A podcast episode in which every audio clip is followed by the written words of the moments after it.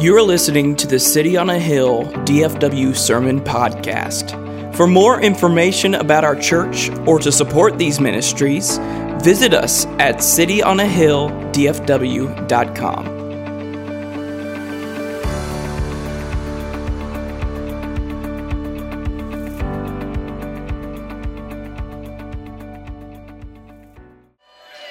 Welcome into the final week of the ultimate road trip. If you're a guest this morning, we have been walking through uh, the just a few passages really of each of the three missionary journeys of the apostle paul and we conclude our time here this morning in this series. And there are a lot of reasons i really wish we had more time in the book of acts. Uh, acts is such a weird little book of the bible isn't it it marks this sort of transitional period for the people of God between uh, the old covenant and the new covenant, and all kinds of crazy things take place. The arrival of the Holy Spirit at Pentecost, healings, miracles, confronting demons, persecution. There are so many wild things that take place that honestly, I think make us a little uncomfortable when we talk about some of them, which in my mind means we should probably talk about them more so we better understand what the Bible means, right? One of the things that we see in the book of Acts, a fairly controversial practice, really because of the modern practice of it, is something that we're going to talk about this morning, and that is the act of speaking in tongues. Um, this is a Baptist church. Some of you just got goosebumps. You're like, we're going to what? Right? Speaking in tongues makes us uncomfortable because we really don't understand it. We don't really know what to fully make of it. Some passages seem to indicate that it is purely evangelistic. And there are other passages that seem to indicate that it was something meant to be practiced in the church. Some of them seem to indicate these were known languages, and others indicate not as clearly what was going on. Even church history is mixed on this. And if you know me, you know that church history is a, a, huge part of my love for theology. I did my, my Master of Theology, my second master's degree in early church history. I love early church. The early church can't really agree on this issue. So, for example, uh, Irenaeus of Lyon, lived between 140 and 203 AD.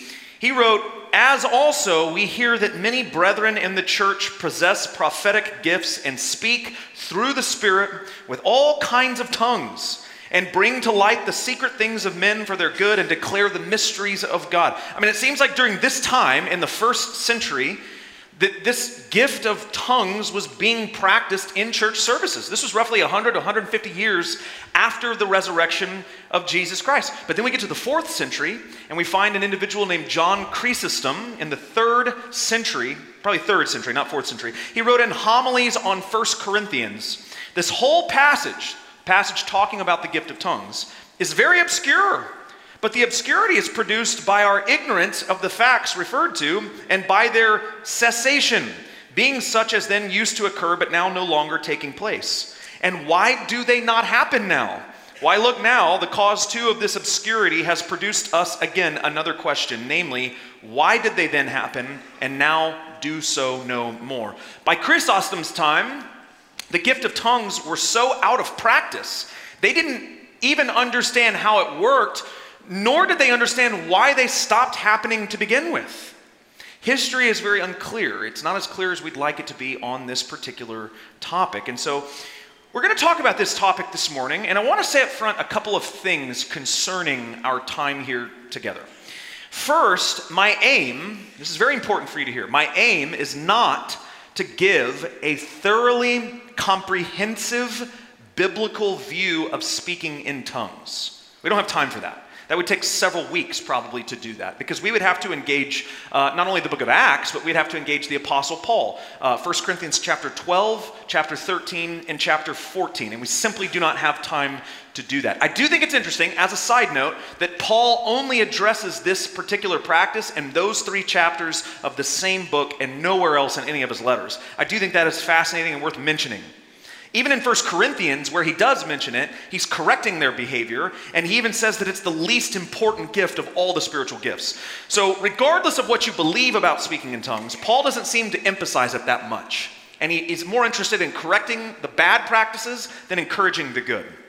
Either way, my aim is not to give a comprehensive view by looking at the entirety of the Bible, but rather to examine the practice in the book of Acts alone to try to determine if there's a pattern in the book of Acts and if that pattern reveals a purpose for this practice. And spoiler alert, I do think there is a pattern, and I do think it reveals a very clear purpose for the gift of tongues, or rather, speaking in tongues, which I, am going to refer to it as speaking in tongues and not the gift, because I do think maybe there are a couple of things in the Bible that are separate from that. Secondly, so that's my first aim. We're not giving a fully comprehensive biblical view, we're looking at Acts alone. Secondly, I do want to dispel a very popular, I believe, false teaching that is not prevalent in our own denomination, but is certainly well known to many of you. And that is the idea that you don't receive the fullness of the Holy Spirit until you speak in tongues, or even worse, that you're not fully saved until you speak in tongues. There are some out there, and this is primarily in more of the charismatic uh, circles, that will teach that, that when you come to faith in Jesus Christ and you receive the Spirit, you don't receive all of the Spirit until it is evidenced by speaking in tongues. Some on the more radical side will say, you don't even get saved until you speak in tongues. And this teaching comes primarily from Acts 19, one of the passages that we're going to look at here this morning. In Acts 19, we see men who believed the gospel. So they were saved, they were baptized, and yet it isn't until after they believe and are baptized, that Paul lays his hands on them and they receive the Spirit evidenced by speaking in tongues. And so some people will argue since they received the Spirit and spoke in tongues after they were saved, that means there is this sort of second blessing or a baptism of the Holy Spirit that takes place after salvation that is separate from what you get at salvation. And I believe what we're going to discover this morning is that the reason we see that happen in Acts 19 is not because there is a second blessing, but rather that there's something else going on in this transitional moment in redemptive history in the book of Acts. This morning's going to be a little bit different than what we normally do. I, I don't have any points really for this morning. There's not like an outline that, that is kind of typical of a sermon at City on a Hill on Sunday morning. Uh, we're going to just walk through Acts and we're going to look at passages where tongues occur. Uh, we're going to make some observations, and then we're going to come back at the end, and I'm going to give you some of my own concluding thoughts on this and highlight what I actually think is more important in all of these passages than anything else, because there is something that is very important that happens in, in everything that we're going to look at this morning. Let's begin in Acts chapter 1. In order to figure out the pattern of the Holy Spirit and speaking in tongues throughout the book of Acts, we need to remember, I believe, the purpose of the Holy Spirit in the book of Acts uh, to begin. Acts chapter 1 begins where Luke's gospel leaves off. Jesus has just been resurrected. He's gathered with his disciples. Verse 3 says that Jesus stayed with them for 40 days, speaking about the kingdom of God. Presumably, he continued discipling them, teaching them, commending them, encouraging them uh, through this 40 day process. Then we get to verse 8, and we really get the purpose, I believe, of the Holy Spirit. This is Acts chapter 1. We'll read verses 6 through 8. He says, So when they had come together, they asked him, Lord, will you at this time restore the kingdom to Israel? And he said to them, It is not for you to know times or seasons that the Father has fixed by his own authority, but you will receive power when the Holy Spirit has come upon you, and you will be my witnesses in Jerusalem and in all Judea and Samaria and to the end of the earth. What is the purpose of the Holy Spirit here? To give believers power to be witnesses for Jesus. And where are they to be witnesses? In Jerusalem and in all Judea and Samaria and to the end of the earth, which is just a fancy way of saying everywhere all over the world. Notice that the disciples, they're wondering when Jesus is going to restore the kingdom. When is Israel going to be restored? And Jesus is like, don't worry about that. That's not for you to worry about. Here's your mission you're to go and you're to be my witnesses to the world and the power of the Holy Spirit. The purpose of the Spirit is to give the necessary power for a believer to be an effective witness for Jesus. In our weakness, the Holy Spirit helps us by giving us power. That's what Jesus said the Spirit would do in John, isn't it? In John's gospel, what did he refer to the Holy Spirit as? The helper. What is he going to help you do? He's going to help you be an effective witness for Jesus by giving you the necessary power to carry the task out. That's it. That's the purpose of the Spirit. It was true for the disciples then, it is true for every Christian today. And then we get to Acts chapter 2, And this is exactly what we see happening. Acts 2, verses 1 through 4. It says, When the day of Pentecost arrived, they were all together in one place. And suddenly there came from heaven a sound like a mighty rushing wind, and it filled the entire house where they were sitting. And divided tongues as of fire appeared to them and rested on each one of them, and they were all filled with the Holy Spirit and began to speak in other tongues as the Spirit gave them utterance. This is the first time the Holy Spirit comes to indwell in a believer on Pentecost. While the disciples are waiting in this upper room of this house, they receive the Spirit. The Spirit gives them the ability to literally speak in the, in the Greek in other languages. And then we see this gift carried out in the next section. It's exactly what they begin doing in Acts 2, verses 5 through 13. Now there were dwelling in Jerusalem Jews, devout men from every nation under heaven. That's a key, a key phrase. Hold that in your mind for a moment.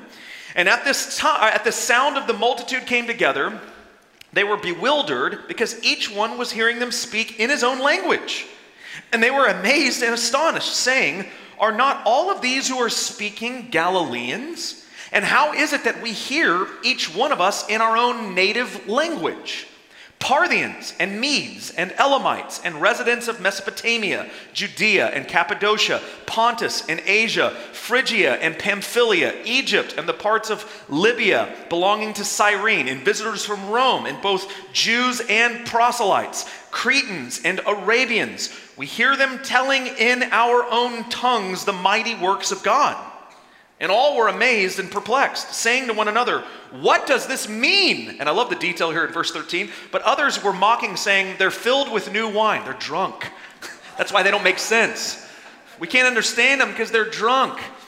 Now, let me break down what is happening here, because there's a lot going on. First of all, what is Pentecost? We need to understand the significance of this day. Pentecost uh, was a festival in Jewish tradition that took place 50 days, Penta, five, 50 days after the Passover. When was Jesus crucified? Right before the Passover took place. That was the whole rush to get him crucified, is that once the sun went down, it was Passover and we can't do anything. Right? This is why it took three days for the women to come and anoint Jesus' body with oils because they couldn't do anything during the Passover. So, 50 days after this, remember, Jesus was with them for 40 before he ascended. So, they waited about 10 days before they received the Spirit, give or take, from the point that Jesus ascended to the Father to this moment. 50 days after the Passover. In the Old Testament, uh, this day is referred to as the Feast of Weeks. It's referenced in Second Chronicles. It's referenced actually first in Exodus 24, verses 22 through 23. And in that Exodus passage, God specifies what is required of all Israel, Israelite men for this festival. Regardless of where you lived, in any part of the world, if you were an Israelite, the Feast of Weeks required you to show up to Jerusalem so that you could stand and give an account before the Lord in the sanctuary. This is why there are so many people in Jerusalem who speak all these different languages. This is making sense now, right? This is why all those people are here and hearing the gospel in their own language. They're Israelites, they believe in Yahweh, they worship the God of the Old Testament, they live out the Mosaic law, but they live in other countries, they speak other languages. And so they're all gathered together for the Feast of Weeks at this time. And two major things happen on this day while they are all together. The first thing that happens is there's an undoing of a curse in Pentecost. There's an undoing of a curse. Anyone want to take a guess at what that curse might be?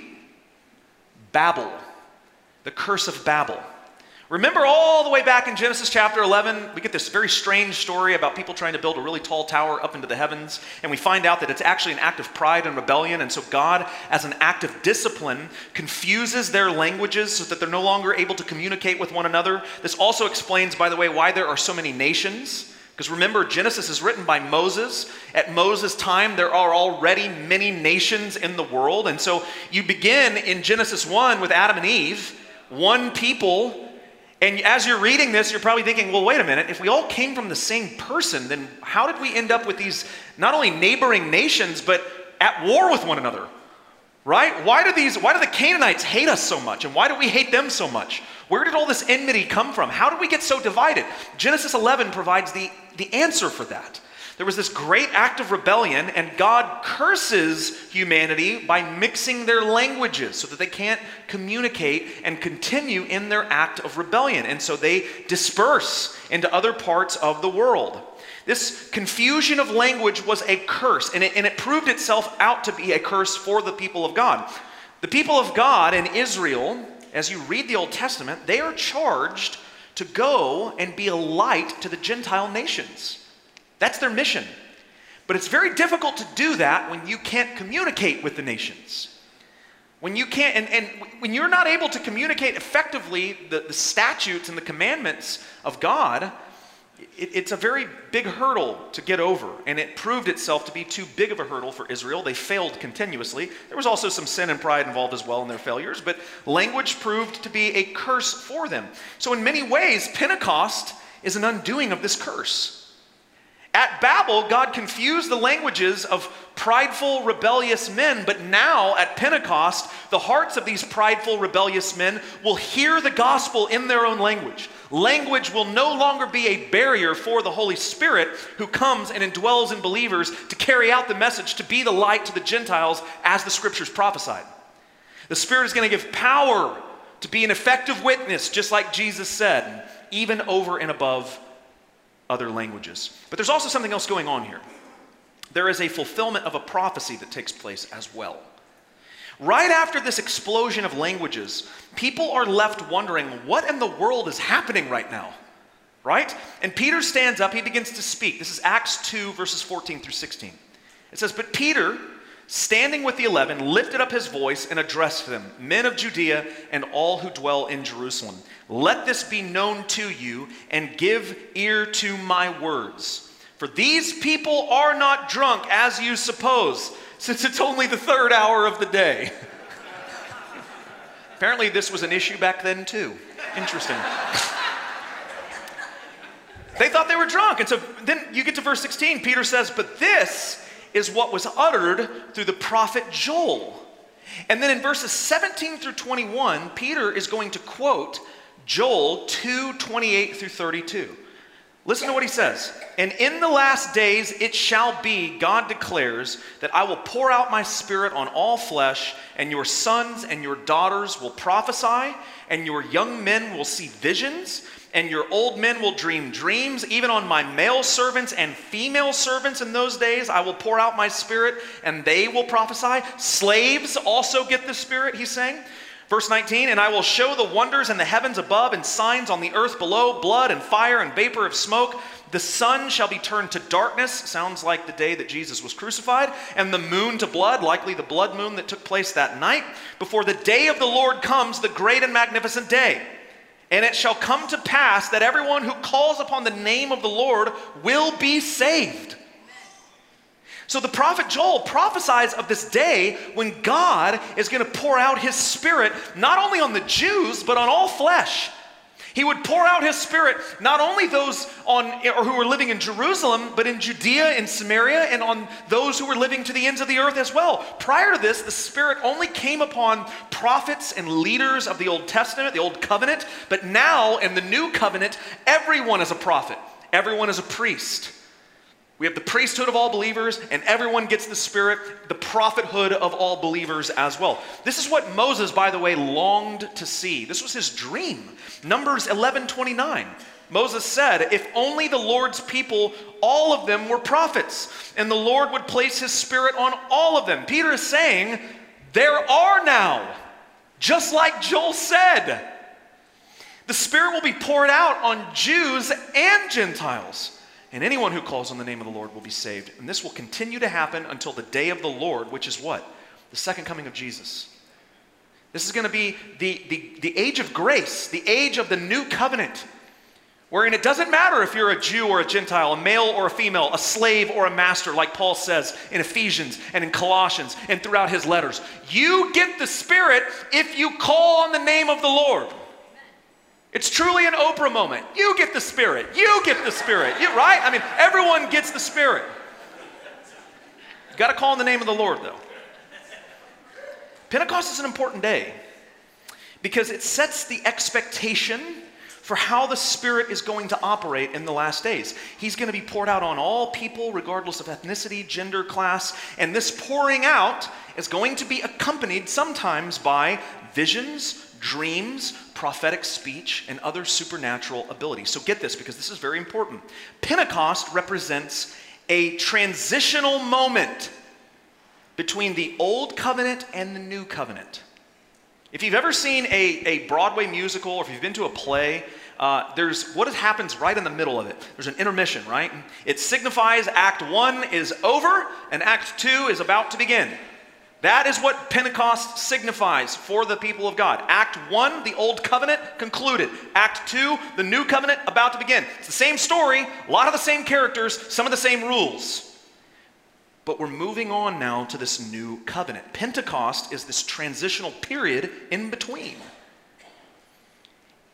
It's a, it's a, it's a moment that, that signifies that what God has been prophesying for years and centuries and even millennia is about to take place. Now, with that in mind, let's look at two other instances of speaking in tongues in the book of Acts because it only takes place three times in Acts. We think of the book of Acts as a place where like people were speaking in tongues everywhere. It, it only happens three times in the book of Acts. So let's look at Acts 10.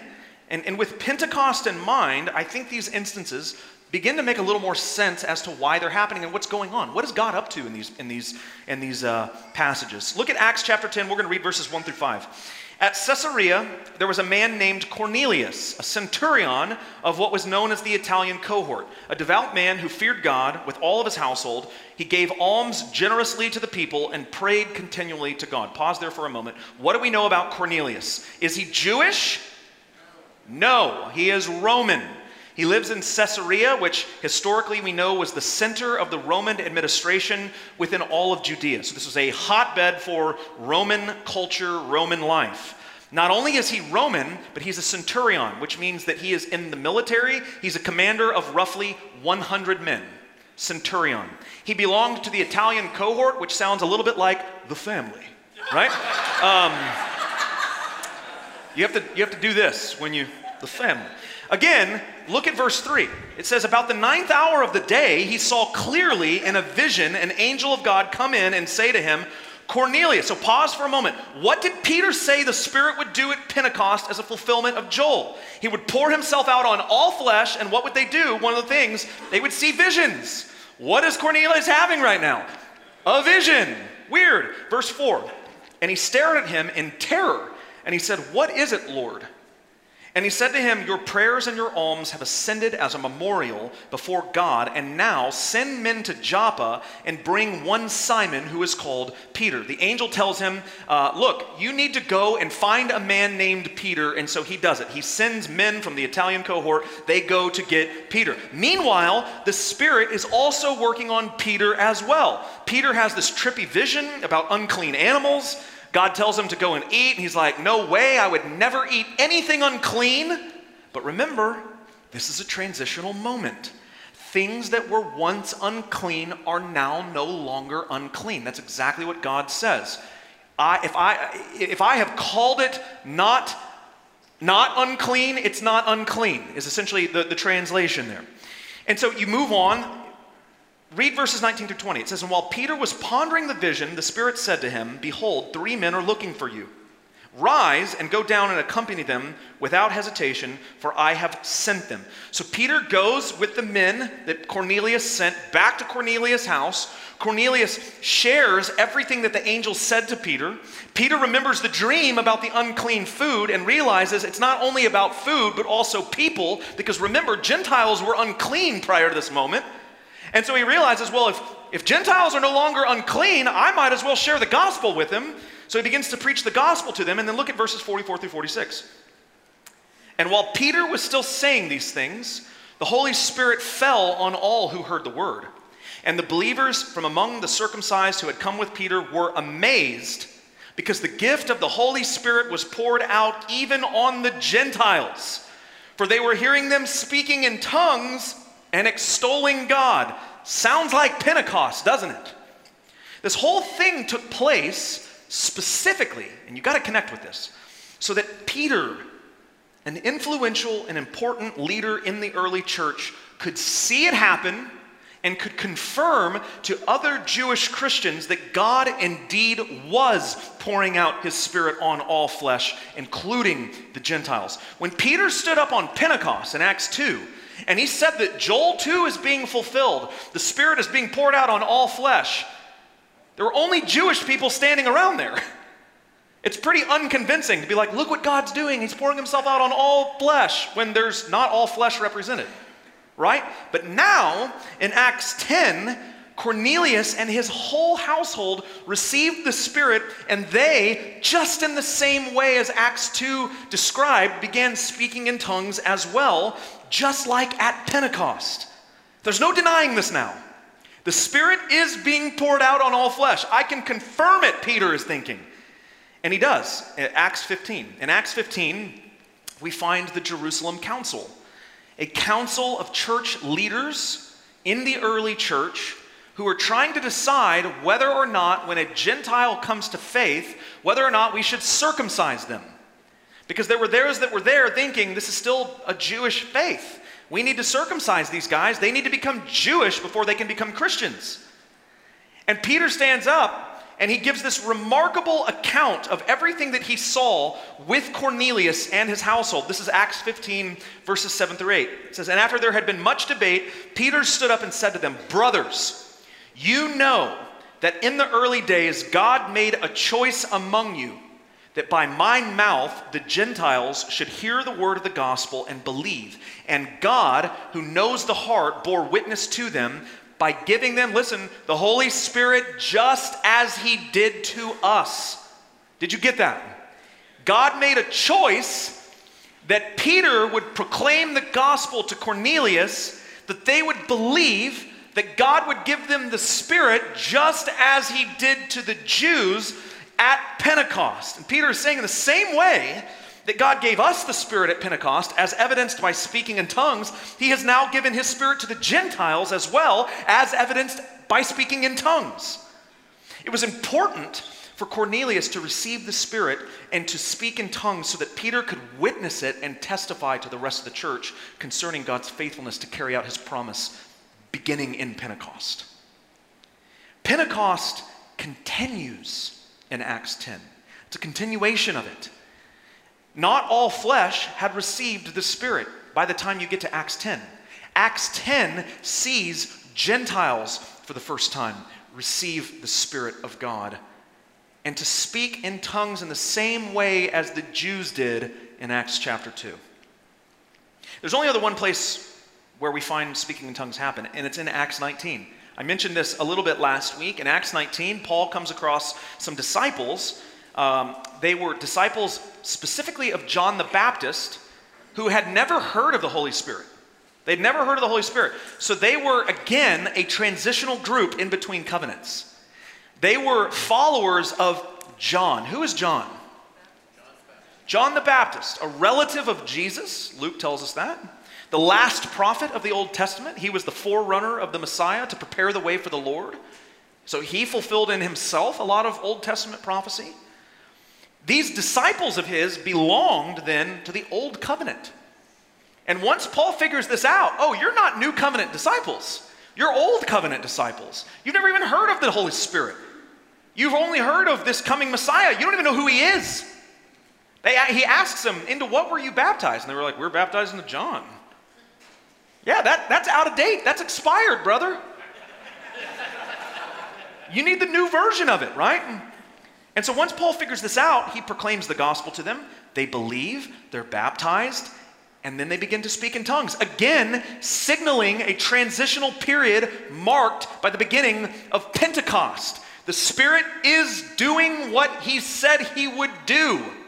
And he is bearing witness now, not to Peter, but to Paul. Paul is seeing it now. And who goes off and continues this perpetuation of church planting and writes several letters alongside Peter? Paul does. If you're going to charge these men with carrying out the new covenant, you better, under, you better make sure that they believe the new covenant. There's no doubt for them now. They've seen Pentecost carried out into multiple transitional groups. God is indeed pouring out his spirit on all flesh. Pentecost begins in Acts 2, it continues in Acts 10, it finalizes in Acts 19. You never see it happen again in the book of Acts. It doesn't, there are a lot of other signs and wonders and, and crazy things that the apostles are able to do.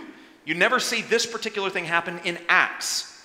Acts views tongues as a sign of God's fulfillment of what he said he would do at Pentecost. And when you understand this, you figure out it's not necessary for salvation. You want to know how I know that? Because there are a lot of other examples in the book of Acts where the Spirit comes upon people and they don't speak in tongues. Let me give you a few of them. Acts 8, the Samaritans, pretty big group themselves. The Spirit comes upon them, there's no tongues. There's other miracles that take place, there's other signs, there's no speaking in tongues. In Acts chapter 16, we talked about Lydia, the, the woman who was a seller of purple goods, opened up her home as a sort of a small church, house church after she came to faith. It says that she receives the Spirit. She doesn't speak in tongues. The Philippian jailer, we talked about him a couple of weeks ago, the one that Paul witnesses to after the earthquake, he and his whole household receive the Holy Spirit.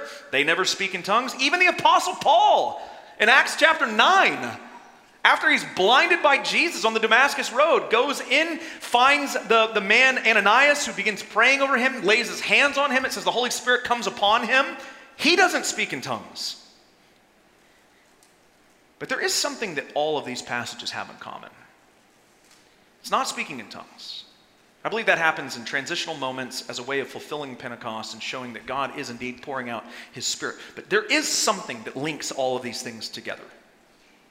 You want to know what it is? Every time the Spirit comes upon somebody in the book of Acts, something follows. What is it?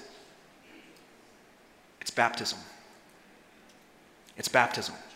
After Peter preaches at Pentecost, Acts 2:41, so those who received his word were baptized, and there were added that day about 3,000 souls. In the Samaritan account in Acts chapter 8, after they come to faith, Acts 8:12, when they believed Philip as he preached good news about the kingdom of God in the name of Jesus Christ, they were baptized, both men and women. After the conversion of the Apostle Paul in Acts chapter 9, when he makes it to Ananias' house, he lays his hands on him, the Spirit falls upon him. It says, So Ananias departed and entered the house. This is in Acts 9, 17 through 18. And laying his hands on him, he said, Brother Saul, the Lord Jesus, who appeared to you on the road by which you came, has sent me so that you may regain your sight and be filled with the Holy Spirit. And immediately something like scales fell from his eyes, and he regained his sight. And then he arose and was baptized. Cornelius, Acts chapter 10, verses 47 through 48. After receiving the Spirit and speaking in tongues, Peter says, Can anyone withhold water for baptizing these people who have received the Holy Spirit just as we have? And he commanded them be baptized in the name of Jesus Christ. Lydia, Acts chapter 16, after she receives the Spirit, verse 15, and after she was baptized, her and her household as well. The Philippian jailer, Acts 16, verse 33. And he took them the same hour of the night and washed their wounds, and he was baptized at once, he and all his family. Acts 19, verse 5, the disciples of John, and on hearing this, they were baptized in the name of the Lord Jesus. The Spirit of God, when He comes upon people, does not always accompany them with speaking in tongues. You have to understand that. That was something that was transitional, that fulfills Pentecost in a really powerful and perfect manner. But what does always follow the work of the Spirit in the life of a believer in the early church is they are baptized. You've got to understand, people of God, modern Christian men and women there is no such thing as believing the gospel and then going, I think I need to really think about whether or not I want to be baptized. I think I need to pray about it. That doesn't exist. That's not real in the Bible. In the Bible, you know when you're ready to be baptized? When you receive the Spirit of God. That's it. There's no waiting game. There's no thoughts. I'm going to tell you as your pastor, you need to pray about a lot of things that you do. This isn't one of them. it's clear. You are ready if you've received the Spirit.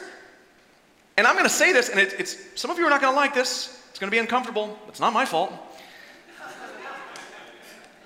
It's disobedience if you haven't been baptized and you're a Christian.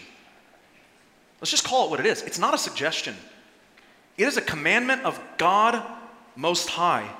If Jesus Christ is your Lord, then your Lord has commanded you be baptized. Who are we to say no to the Lord? Let me give you a truth. Again, you're going to hate it. To resist Jesus' baptism is to reject Jesus' lordship. To resist Jesus' baptism is to reject Jesus' lordship. Some of you call Jesus your Lord and you've never even identified with him publicly through the first commandment he gave you, which is be baptized. He commands this. Who are we to say no to him? Who are we to stand up to our Lord and say no? We're effectively denying his lordship over our life when we do that. There's a lot of interest in Christian circles, there has been for many years, over debating, talking about speaking in tongues and various other spiritual gifts. Folks, that's a distraction. It's a distraction to your faith. Rather than being concerned by spiritual gifts, I want you to be concerned with obedience to Jesus Christ. Obedience to the Lord Jesus. Ask yourself do I desire to obey God? Do I desire it? Do I want to obey my Lord? That's the most important question. Beginning with the first commandment that he gives us be baptized. Make disciples of all the nations, baptizing them in the name of the Father and the Son and the Spirit, teaching them all that I have commanded, to observe all that I have commanded. For some of you, I expect to baptize you soon. I want you to pray about it. Let's pray. Father, thank you for a clear word, a clear word about the, the importance of the things that matter and, and the, the non importance of the things that don't matter as much. Your spirit works in mysterious ways, God, and, and we, we confess that. It seems pretty clear in the book of Acts, at least, why your spirit moves in this specific way and that is to show your faithful fulfillment of a promise that you made through the prophet Joel hundreds of years ago, thousands of years ago at this point. That you will indeed pour out your spirit on all flesh, regardless of ethnicity, gender, class. Everyone stands on level ground before you. And we thank you for that. We thank you that regardless of the kind of person that comes through these doors on a Sunday morning or any other day of the week for that matter, that they, if they call upon the name of the Lord, will receive the Holy Spirit just as we have. We thank you for that. Doesn't matter about your past, doesn't matter about the things you've done. If you confess your sin and repent and believe, we believe the word that you will pour out your Spirit. We're grateful for that.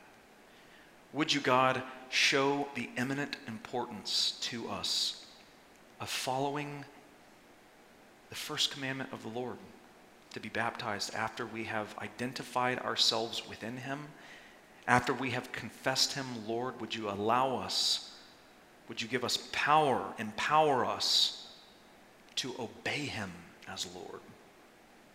We recognize we're not going to do it perfectly every day. And so, would you give us repentance as well? That we might continually walk, not in our power, but your power, in obedience to Jesus. How we love you. How we thank you. We thank you for the three baptisms this morning. We pray these things in the name that is above all names, our Lord Jesus Christ. Amen. Amen. God bless you. Take those cards, those Mark Inviter cards, and go and invite someone to church. Say, come to church with me, man. We'll see you next time.